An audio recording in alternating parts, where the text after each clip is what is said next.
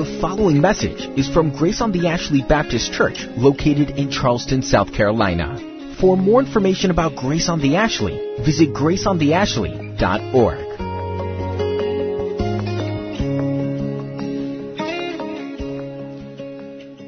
The Word of God tells us this. Paul writes, I thank him who has given me strength, Christ Jesus our Lord, because he judged me faithful, appointing me to his service.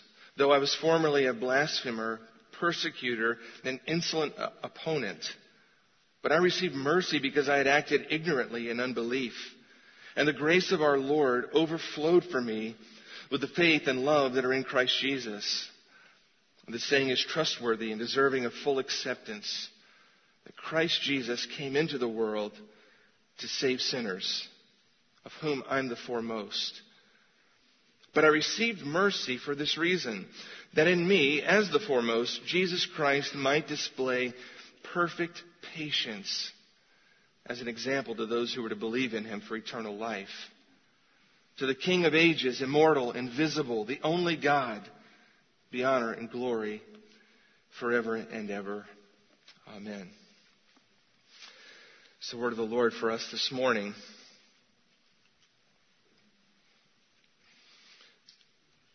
The driving concern, if you recall from our first couple of messages in 1 Timothy, that Paul has on his mind as he writes this brief letter to his beloved young sort of apprentice, Timothy, the driving concern that's on his mind as he writes this letter is that Timothy, who he's left behind in Ephesus, the church that he planted years before, is now having to face within the church conflict. And the conflict has arisen because false teachers have infiltrated the body. Now, these are not just false teachers from the outside of the church who sort of made their way in, but it seems quite evident that these are false teachers who have risen from within the church itself, even likely from among the elders of the church. And so it is a very grave and serious situation that has developed in this church at Ephesus, and Paul is gravely concerned about it. He's gravely concerned about it on a number of fronts. Number one, he planted the church. He invested a significant chunk of his life in this place and in these people. And he's now gone on about his ministry, his missionary ministry, planting churches elsewhere. And, uh, and he's concerned. He's not present to deal with it. Timothy is present, and Timothy is a younger man, a less experienced man. He doesn't necessarily have the same stature in the eyes of the church. He doesn't necessarily have the same experience that Paul has. And so he knows that he may be a more vulnerable target as a leader in the church than Paul himself would be were he there.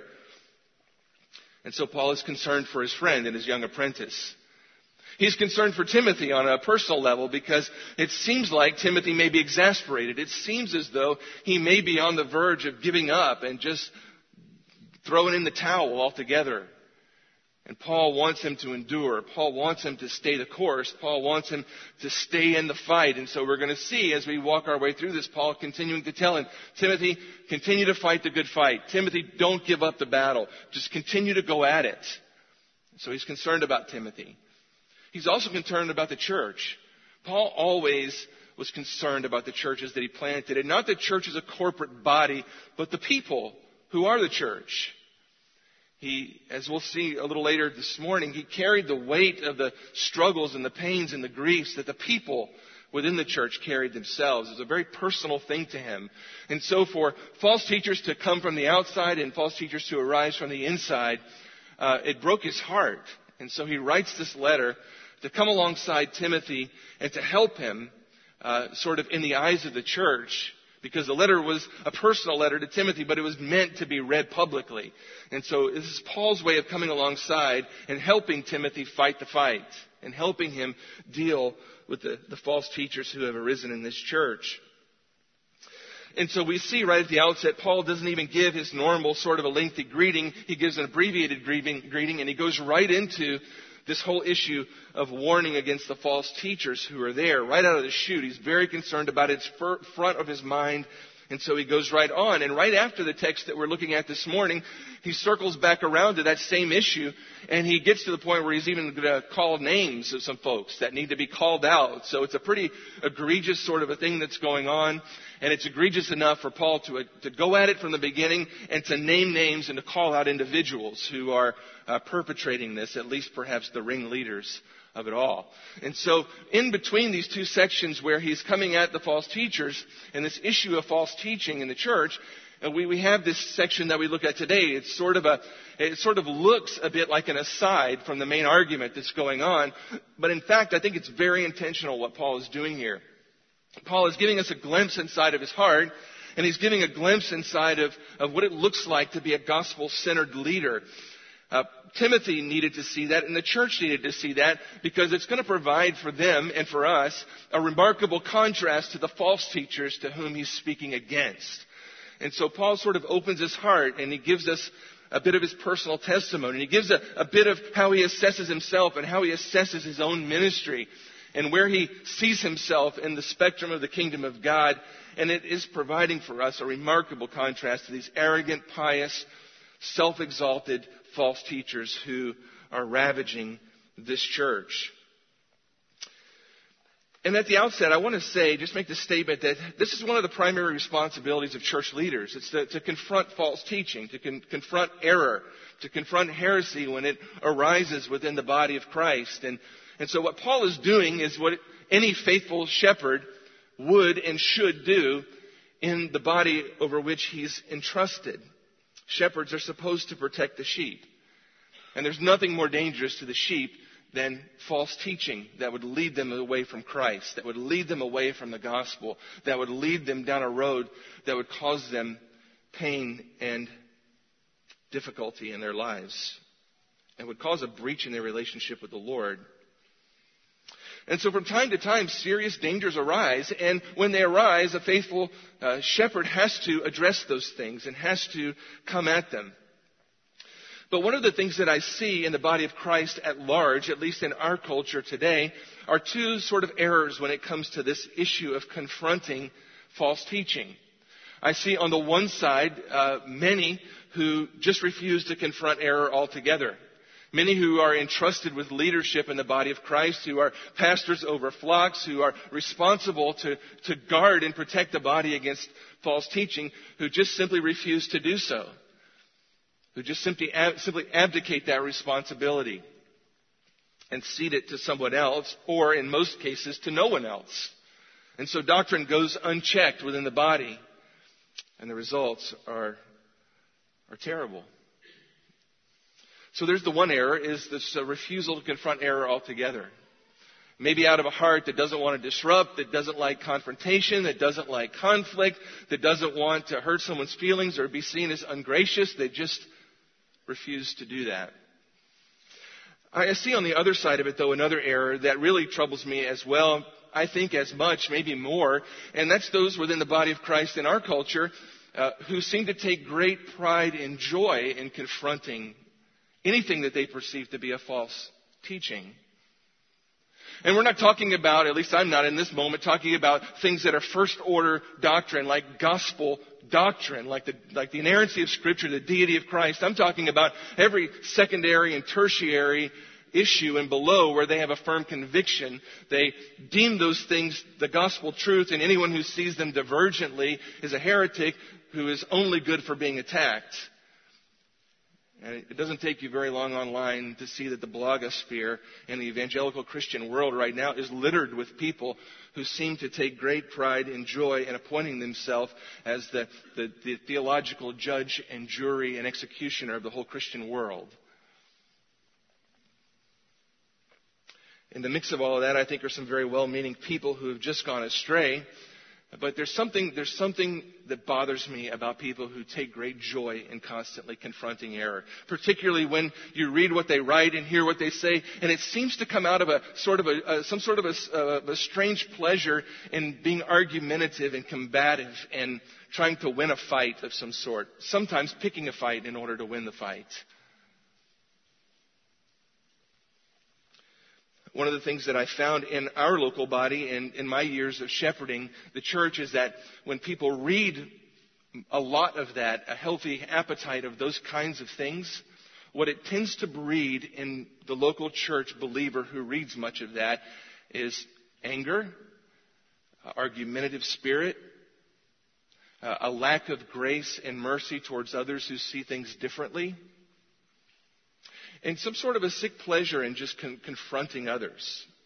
It stokes pride because after all, if I've got all the right answers and I can prove that everybody else is wrong, boy, I really look smart and I really look good and I really look spiritual. And none of these are good and godly fruits of the Spirit. And so I think when I look this morning at this text, one of the things that uh, I want to, to, to push toward you as the body of Christ is what we see here is how a gospel centered leader, a godly, faithful leader, how he balances this issue of confronting false teaching. He does not commit the error of just abdicating the responsibility and leaving the church to duke it out on their own. He deals with what needs to be dealt with. But he does it in a spirit of gratitude, a spirit of humility, a spirit of patience. And he does it in a way that doesn't come off as prideful and arrogant and joyful in conflict. And I think we all have something to learn from that. I, as a pastor, have something to learn from that. You, I think, in, in your sphere of influence, as you navigate in a world full of people who see things different than you, uh, have something to, I think, learn from that. There are many things in this text that I'll try to pull out as we move through, but overarching, I want you to see how a gospel centered leader balances this confrontation uh, with false teachers. And, and this whole thing begins really, and I want to sort of shape it this way. The godly leader does this by taking sort of a sober assessment of himself and his own ministry before he begins to assess someone else.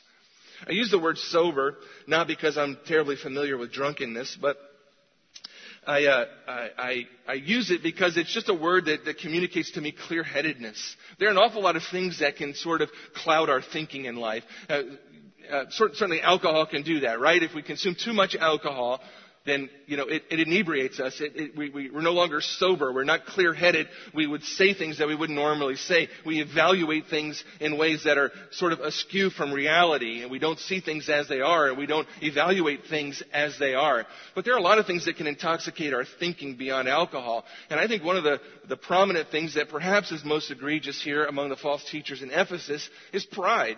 Pride can intoxicate our, our, thinking. It can cloud our minds. It can have the same effect on our, our way of looking at life and ourselves and other people that alcohol has.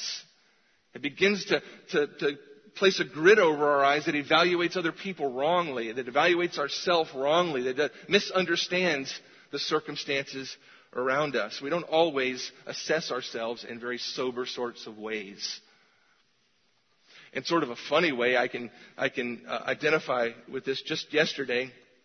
We had a little fellowship here in the, in the gym yesterday afternoon for the uh, middle schoolers and high schoolers. And uh, I came out to that, and there were some, uh, uh, some, some uh, spry young bucks there that were wanting to play some basketball. And, um, and I can remember back in the day, uh, I had some skills when it came to basketball. Something about uh, my assessment of myself at 45 years old was less than sober yesterday. My mind tells me, oh, I can do that with those guys. But this morning, my body has a whole different message. What were you thinking, man? There's pain everywhere. It was not a very sober assessment of my actual skill set today. But we need to be sober minded about how we see ourselves when it comes to things that matter. And that's the first thing I want you to see in this text from the Apostle Paul. He has a very sober assessment of himself. He is not unclear about who he is as a man. He is not unclear about who he is in relation to the Lord Jesus Christ. And that sets the foundation for everything that he's going to say in the letter, but it sets the foundation particularly for how he's going to deal with these false teachers and the spirit in which he does it. Look with me sort of at the central verse in the text this morning, verse 15. Paul writes this. The saying is trustworthy and deserving of full acceptance that Christ Jesus came into the world to save sinners, of whom I am the foremost. Christ Jesus came into the world to save sinners, of whom I'm the foremost. Paul gives us the baseline assessment of his self. When Paul looks in the mirror and he asks the question, Who is Paul? He has a very succinct and very clear headed answer about that inside himself. Paul is the worst sinner in the world. That is his self assessment.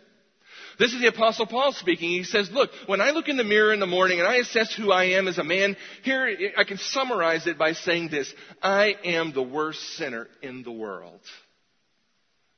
Christ came to save sinners, yes indeed, but I'm the worst one. I'm the worst one.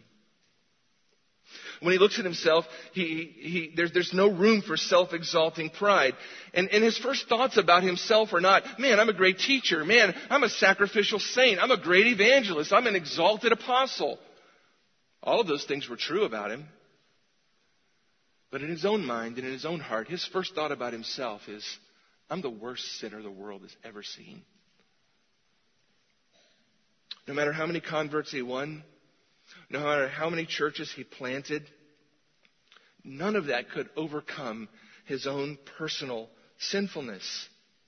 In spite of the mountain of, of, evidence that he belonged to Christ and the fruit of his life and the fruit of his ministry in his own eyes, none of those things, and even the aggregate of all of those things, couldn't move the needle, not even one inch toward earning favor with God. Not one inch.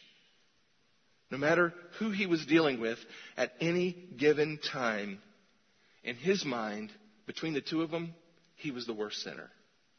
Always and in every case. Never one time do we see Paul uh, comparing himself to other people and judging himself more worthy of the grace of Christ. Never. There's no hint of, well, you know, when I look at my life, I have got some sin over here. I did this and that, but boy, I'm not nearly as bad as she is over there. She's, she's a pretty bad one. Whoever Paul was with, wherever he was, whatever congregation, whatever individual, though his assessment of himself was always, in the group, I'm the worst. The worst sinner there is. I'm the foremost. I'm the, the first. I'm on top of the heap. And because he never lost sight of that, he never lost sight of the glory of the gospel of Jesus either. And that's what he says here in this statement in verse 15. It's a, it's a, trustworthy, this saying is trustworthy and deserving. By the way, there are going to be five statements as we work our way through uh, sort of the pastoral epistles where he talks about a statement that's trustworthy and deserving of acceptance. But he says this Christ Jesus came into the world to save sinners. That is a, a perfect summary of the gospel. Christ Jesus came into the world to save sinners. And by the way, I'm the worst sinner of them all. If you want to summarize the gospel, you could summarize it. Christ Jesus came into the world to save sinners. He begins with the, the pre-existence and the incarnation of Christ. Christ Jesus came into the world. He existed prior to that. He existed somewhere prior to that, and we know where he existed. He existed from eternity past with the Father and the Holy Spirit and a Holy Trinity. But the one who existed forever, he came, Jesus Christ, came into the world. He was born into the world. He took on flesh and he became, became a man. He was born as a man in human flesh that he might come close to his creation and that he might ultimately, after living a perfect life, lay down his life on a cross where he will shed his blood as an atoning sacrifice that he might literally save sinners like Paul. It was why he came. And it was that gospel message that Paul never could get over. And the reason he could never get over the glory of the gospel was he could never get beyond the reality that in his own heart he was the worst sinner that he could ever imagine. He was the chief. He was the worst. He was number one. The worst sinner in the world that Paul knew was Paul. And you notice in that statement that it's in the present tense. He doesn't say, I was the worst sinner that ever was. What does he say? Christ Jesus came into the world to save sinners, of whom I am the foremost. I am the foremost. It wasn't like I used to be a filthy, rotten sinner, but now, hey, I'm a pretty decent guy. Nope. He was never, he never could get beyond the depths of his own personal sin. And the older he got, the more deeply acquainted he seems to get with this. If you go to Romans chapter 7, beginning in verse 18, he's reflecting again on his own self and his own heart. And he says, I know that nothing good dwells in me, that is in my flesh. For I have the desire to do what's right, but not the ability to carry it out. For I do not do the good I want, but the evil I do not want is what I keep on doing. I mean, what believer hasn't wrestled with that, right? I, I, know what I ought to do and I really want to do it, but I keep doing the wrong stuff. And the stuff that I don't want to do that I know is wrong, I continue to do it. Paul saw that in his own heart and he concluded at the end of that in verse 24, wretched man am I. Wretched man am I. Who can deliver me from this body of death? I want to suggest to you that a sign of spiritual maturity in the life of a believer is this. The more mature we become in our walk with Christ, the more acquainted we become with our own personal sinfulness, not the less. The more we become like Christ, the more acquainted we become with our own personal sinfulness, not less. Even as God sanctifies us and begins to shade out of our lives the obvious kinds of sins that we struggled with early on in our walk with the Lord, He begins to open our eyes and reveal to us deeper roots to those sins that go deeper and further than we ever imagined and are far harder to root up. And we see that in the life of Paul. He had a sober assessment of himself. I'm the worst sinner there is. You see, he could never forget his past and he saw the ramifications of it in the present. But if you go to verse 13, he tells us a little bit about his past in the beginning. He says in verse 13 this. He says, Though I was formerly a blasphemer, a persecutor, and an insolent opponent. Maybe you don't know much about the Apostle Paul, or maybe you do. Before he came to Christ, he was a, he was a, a violent, angry, hateful persecutor of Christians. That was who he was. He was a very well trained religious man and religious Judaism of his day. He was very well trained and very highly skilled and very intelligent, and he was very good at what he did, but he was a very violent and angry and hateful man, and he was a persecutor of Christians. That was, that was the aim and the thrust of his life, to find people who belonged to the Lord Jesus Christ, to root them out, to persecute them, and even have them killed. In Acts chapter 8, verse 3, we're told this, that Saul was ravaging the church and entering house after house, he dragged off men and women and committed them to prison. I mean, he was a, he was a zealous Jew who was going after the church and literally dragging men and women out of their homes and throwing them in prison for nothing other than being a Christian. He describes himself before King Agrippa in Acts 26 this way. He says, I myself was convinced that I ought to do many things opposing the name of Jesus of Nazareth, and I did so in Jerusalem. I not only locked up many of the saints in prison after receiving authority from the chief priests, but when they were put to death, I cast my vote against them. I punished them often in all the synagogues. I tried to make them blaspheme. And in raging fury against them, I persecuted them even in foreign cities. We, we tend to exalt this man Saul Paul to sainthood, but you need to understand, before he came to Christ, he was a vile and wretched man. There is no Muslim ISIS zealot that is more committed to his cause than the Apostle Paul was to the same cause. He was that kind of a man.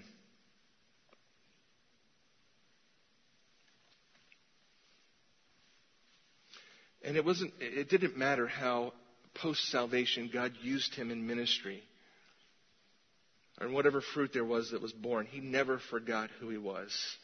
He never let the gravity of his sin and his rebellion and his hatred for Christ fade in his memory. It was always very present in his mind and in his thinking. He never got to a place where he began to really think he was somebody. Never. And he knew he didn't deserve grace. It's clear in this text that he knew, I am a man who did not deserve the grace of God.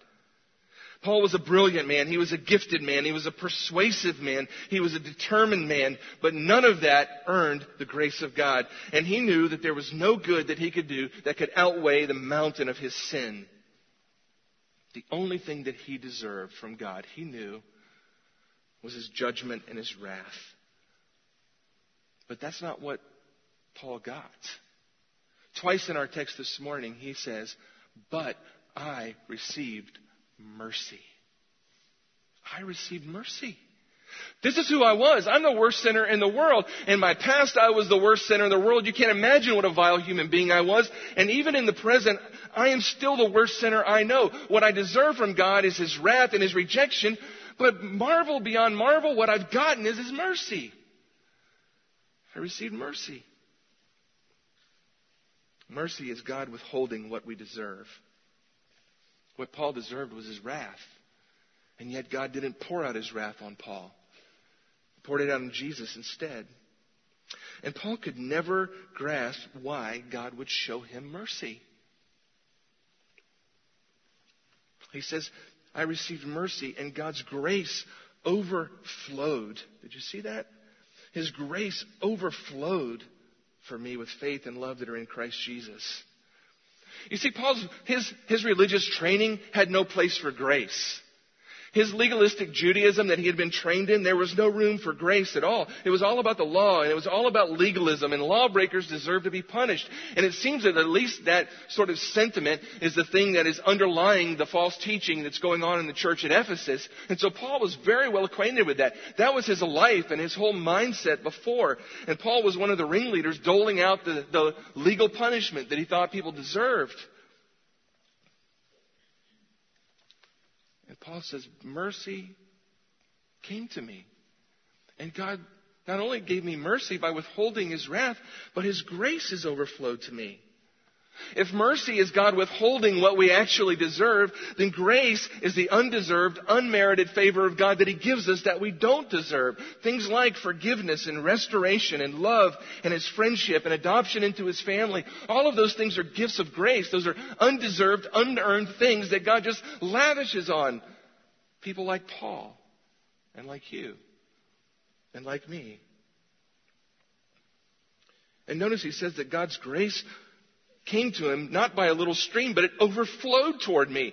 And when you, when you think of God's grace, or at least when Paul thinks of God's grace coming to him in his sinful state, he doesn't see God's grace as a little stream that trickles his way. He sees it like Niagara Falls that is pouring at him every single day, and it's an endless supply that, that just keeps coming and coming and coming and coming. However much of a wretched sinner he is, God has more grace that overflows in his direction.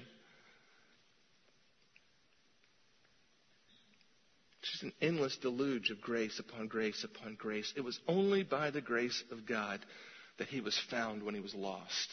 It was only by the grace of God that he can see when he used to be blind. And Paul struggles to understand why. Why would God, why would a righteous and holy God have mercy on me? Why would he overflow grace in my direction? Well, Paul comes up with two reasons in our text why God might do that. This is the best he can come up with. The reason number one we find there in the text. But I received mercy, verse 13, because I had acted ignorantly in unbelief. Reason number one, the only thing I can think of, Paul says, is that God was just being gracious and merciful to me because I was just an ignorant fool who didn't know any better. I was ignorant. I, my, my rebellion was in ignorance. Now, he's not trying here to escape sort of culpability for his sin. He's not trying to, to dodge responsibility by saying, hey, I just didn't know any better. You can't hold me accountable. No, he fully understood he was accountable to the Lord. But what he's saying is this. He's saying, look, it, it's perhaps God had mercy on me because at least my horrible rebellion for which I'm responsible wasn't intentional rebellion against the truth that I knew. I just didn't know any better. Maybe God had pity on me because of that. And we know he didn't know any better. When Christ meets him on the road to Damascus and slams him on his face and speaks to him audibly, the only thing he can come up with to say is, Who are you, Lord? He's clueless. Now, we don't have time to go there this morning, but in Numbers chapter 15, if you're taking notes, you can sort of make reference to that. Paul is drawing on an Old Testament distinction between sort of unwitting sin and deliberate sin. In the Old Testament law, there were two different categories of sin, at least. One that was unwitting or unconscious, and the other that was deliberate. And there were, in the law of the Old Testament, there were different sort of consequences for deliberate versus uh, uh, um, unwillful, if you will, or unwitting sin. So he's drawing sort of off of that stream of thought here, and he's thinking, well, maybe it's that. Maybe, maybe God uh, chose to be merciful to me because I was just an ignorant fool who didn't know any better. And maybe God just has pity on ignorant people. We know he does. In, in chapter 23 of Luke, verse 34, Jesus hanging on the cross, or not hanging on the cross, yeah, hanging on the cross, in fact, says this. He looks out over the people who are crucifying. Do you remember what he says? Father, forgive them, for they, they don't know what they're doing. They don't know what they're doing. He looks down and he has pity on people who are actually perpetrating this great evil on him because he looks at them and he understands that they're ignorant. They don't know what they're doing. They do not know what they're doing. They're literally killing the Son of God and they have no clue.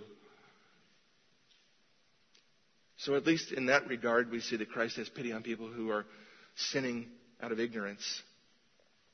Just as a side application, this isn't the point of this text, but I, I just want to mention it to you in that context that there needs to be, at least in our hearts, some recognition that lost people indeed are blind and ignorant of the truth. There needs to be some recognition of that in our hearts as we navigate with lost people, that lost people are blind and ignorant of the truth. They literally do not know what they're doing. And I think if we can keep that in the forefronts of our mind, it gives us patience with them. It, it gives us patience as we navigate with people when we understand, yes, you are actively engaged in sin in all sorts of ways, but you don't know any better. And unless God opens your eyes, you won't know any better.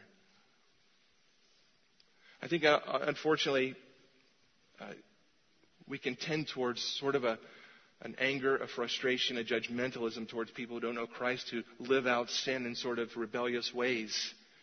And instead of being patient with them, we cast them off or we judge them in ways that are not helpful to the relationship or the conversation. We treat them as though they ought to behave differently than they're actually capable of behaving because they don't know Christ. I think Jesus gives us the example, and sort of secondarily, as Paul is speaking here, we get this idea that, that there is some level of patience and mercy that we should have with people who are lost because they're ignorant and they don't know what they're doing. But Paul comes up with two solutions. One is this, or one answer to his question. I, I, maybe God's just merciful to me because I was ignorant. I didn't know better, and he just had pity on me for that reason. And then the second reason, you're going to love this one. This one I think is actually kind of humorous. Paul didn't find it humorous. But he says, here's the second reason. I've been thinking about this. Why would God be merciful and gracious to a filthy, rotten scoundrel like me? Here's the answer that Paul comes up with. Because God wanted to demonstrate hope to all sinners by finding and saving the worst sinner he could possibly find. Paul says, I've got it. I've got it. Here's, how, here's what God's doing. He's looking out over the world trying to find the, the filthiest, rotten scoundrel he can find because he wants to make a point.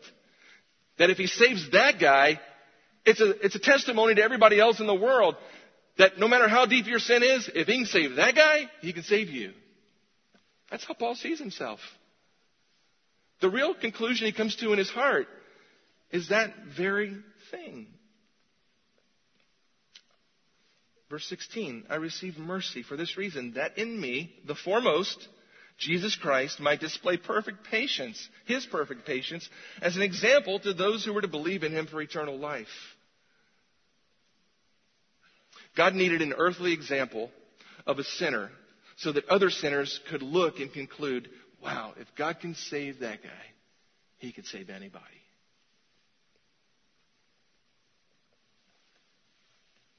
God wanted to make clear, Paul said, that, that, that he can cover his, that the blood of Christ can cover the deepest, darkest, worst kind of rebellion that any human heart could ever have. By the way, that's what's in my heart. And by saving me, He's showing you that no matter how deep and dark and extended your sin is, His grace can flow to you just the same. There's nobody that's too lost that can't be found. Paul said, if I can be found, anybody can be found. There's nobody whose sin is so dark that it can't be covered by the blood of Christ. If Christ can cover, His blood can cover my sin, He can cover anybody's sin. There's nobody that's too blind that they can't be made to see. If, if, if Christ can open my eyes as, as deeply rooted in my rebellion was and help me to see the truth, He can open your eyes too. He can open anybody's eyes. Paul says that's why, that's why God saved me. Because I'm that guy. I'm that filthy, rotten, worst sinner that he could find to be an example for everybody else.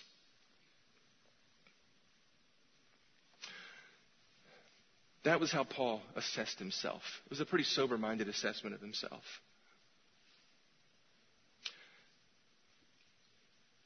But the point is true. If somebody like Saul could be saved, anybody can be saved.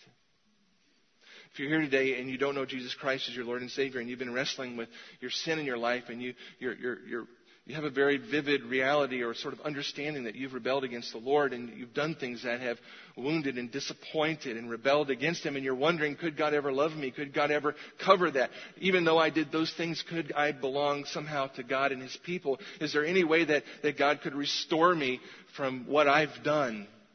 The answer to that question is yes, absolutely, indeed, He can. And Paul, if he were standing here in front of you today, would say, if he did for me, he can do it for you. Run to Jesus and see.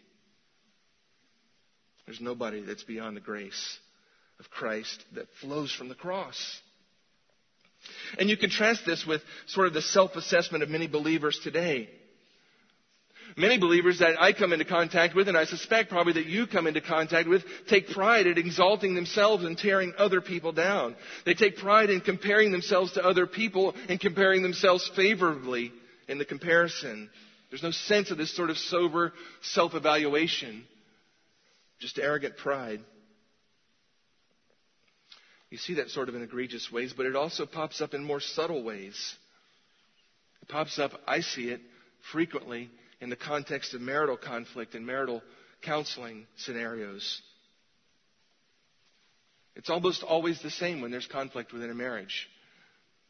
And it's almost always the same sitting in the chair of the counselor. You talk to husband, you talk to wife. And the conversation almost always begins the same way. The words are different and the situations are different in many ways, detail wise. But it's often the same story he sits down and he says, Now listen, I know I've done some bad things, but I got to tell you about her. She's driving me crazy. I can't take it anymore. An hour later, she sits down and she says, Let me tell you, I know I'm not perfect. I've got sin in my life. I've done some things. But that guy, that filthy beast, man, he is, he's a mess. You got to fix him. I'm using hyperbole, you understand. But I'm making a serious point. The reality is, even in the context of marriage, as long as we see our, as long as we measure ourselves by somebody else and see ourselves up here and them down here, we cannot make progress in the counseling. It's not until we get to the place where the apostle Paul is in our text and we can look in the mirror and we can honestly say, the worst sinner in the world that I know is not him, it's not her, it's me. I'm the worst. Christ has to redeem me or nothing gets better. Paul looked at himself. He had a very sober minded view of himself. Compared to anyone else, I'm the worst sinner, bar none.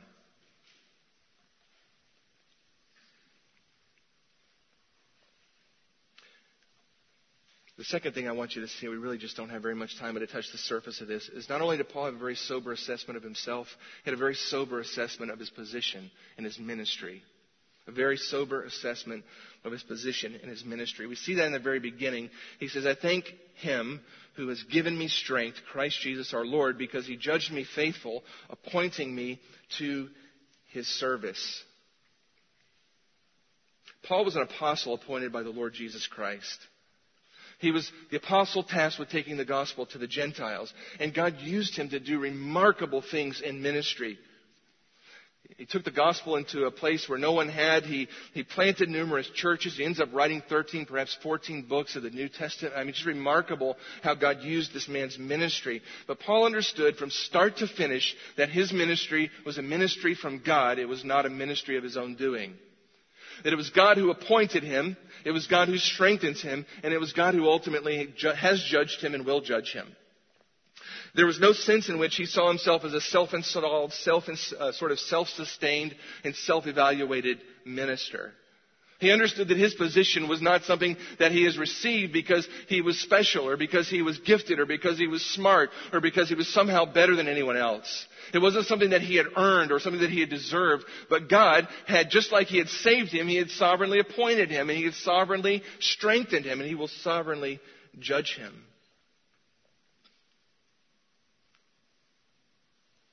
He didn't appoint himself. He didn't get appointed by some sort of a popular vote. It was the Lord who installed him. He didn't engage in ministry to exalt himself. He, he engaged in it to exalt Christ. He didn't engage in ministry to please men. He did it to please Christ because Christ was the one that appointed him. And that's the proper foundation, really, for all sorts of ministry, not just the kind that I do vocationally, but any kind of ministry that a believer engages in, whether it be career or volunteer. It doesn't matter how you got into the position of ministry, you're there because the Lord appointed you to that. And if you're not doing it out of a heart that understands I'm here because the Lord has called me to this, then you won't last. You won't make it. You will not be sustained in that ministry. If you think you're there because of your skills or your wisdom or your intellect or because whatever it is that you bring to the table, you'll find out really quickly that that won't sustain you. Only a true inner sense that the Lord has put you there and that you're working for Him sustains. It's what sustained Paul. It's what strengthened him. Paul's ministry was miserably painful. I wish we had a little more time today to just sort of track through this, but you can track through it on your own, the kinds of things that he dealt with. I'll give you one little snippet of it in 2 Corinthians 11, verse 24. He says this, Five times I received at the hands of the Jews 40 lashes, lest one, that's I got beaten up that many times. Three times I was beaten with rods. Once I was stoned. In fact, if you go back to Acts 14, he was stoned and he was left unconscious. They dragged him out of the city thinking he was dead. Spent a night and a day at sea. I was shipwrecked on frequent journeys in danger from rivers, danger from robbers, danger from my own people, danger from Gentiles, danger in the city, danger in the wilderness, danger at sea, danger from false brothers, in toil and hardship, many a sleepless night, hunger and thirst, without food and cold, exposure. Then on top of all that fun stuff, there's the daily pressure on me of my anxiety for all the churches. He suffered physically, he suffered emotionally. Ministry for him was painful and it was hard. In fact, if you go to 2 Corinthians chapter 1, verse 8 and following, he says this to the Corinthians in, in Corinth. He says, for, for we were so utterly burdened beyond our strength that we despaired of life itself. Paul says, we were so far at the end of our rope that we just wished we were dead. It was ministry had become so difficult we just despaired for our life altogether. From a human perspective, he had no ability to endure any of that. The only reason he did is because Christ strengthened him. Christ strengthened him. Over and over again, when Paul got to the end of his rope, it was the Lord who strengthened him and kept him in the place that he had called him to. Listen, ministry is stressful and it's difficult. Whether it's career ministry or volunteer ministry, it's stressful and it's painful and it's difficult. If you're going to serve the Lord anywhere, you're going to have pain and you're going to have difficulty. It is never going to be a bed of roses. I don't care if that's you serving in the nursery. I don't care if that is you volunteering in some missions ministry. Serving however you want to serve, there will be difficulty and there will be pain and it will be hard. And the only way to endure in it is to Find strength from the Lord. You'll never have enough in and of yourself. I read some statistics this week about pastor burnout. It's fascinating. share a few of these with you just so you get the sense. A particular statistic said this 75% of pastors in this study report being, quote, extremely stressed or highly stressed. 90% feel fatigued or worn out every week.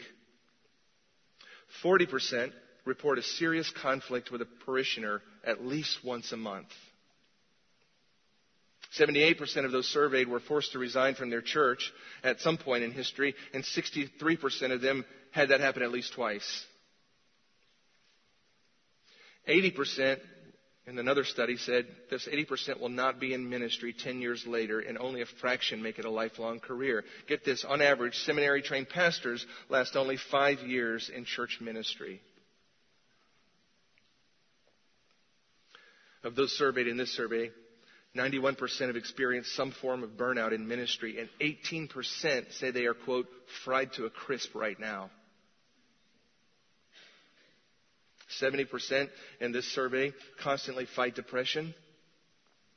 50% said they feel so discouraged that they would leave the ministry if they could, but they can't find another job.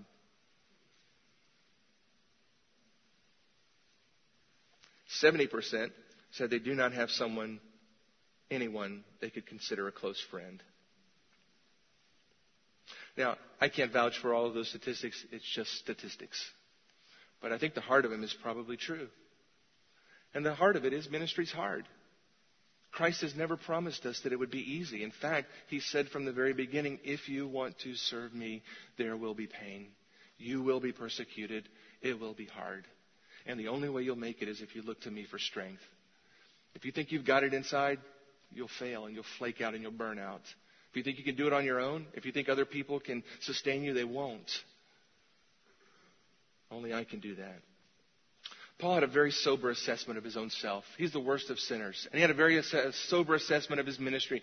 I'm appointed by Christ, I'm sustained by Christ, and Christ is my judge. And that's all there is to it. And what that did for him is it created inside of him a humility, a patience, a sense of gratitude, and the way this text ends, a heart filled with worship. In spite of the pain, in spite of the difficulty, he never could get beyond the fact that God would save and redeem a wretched man like him. And the more he thought about it, all it drove him to do was sing a song of worship. That's what verse 18 is all about.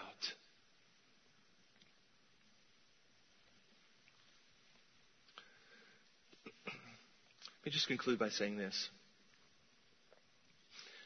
People who've been genuinely redeemed by the Lord are people who desire to live like Him.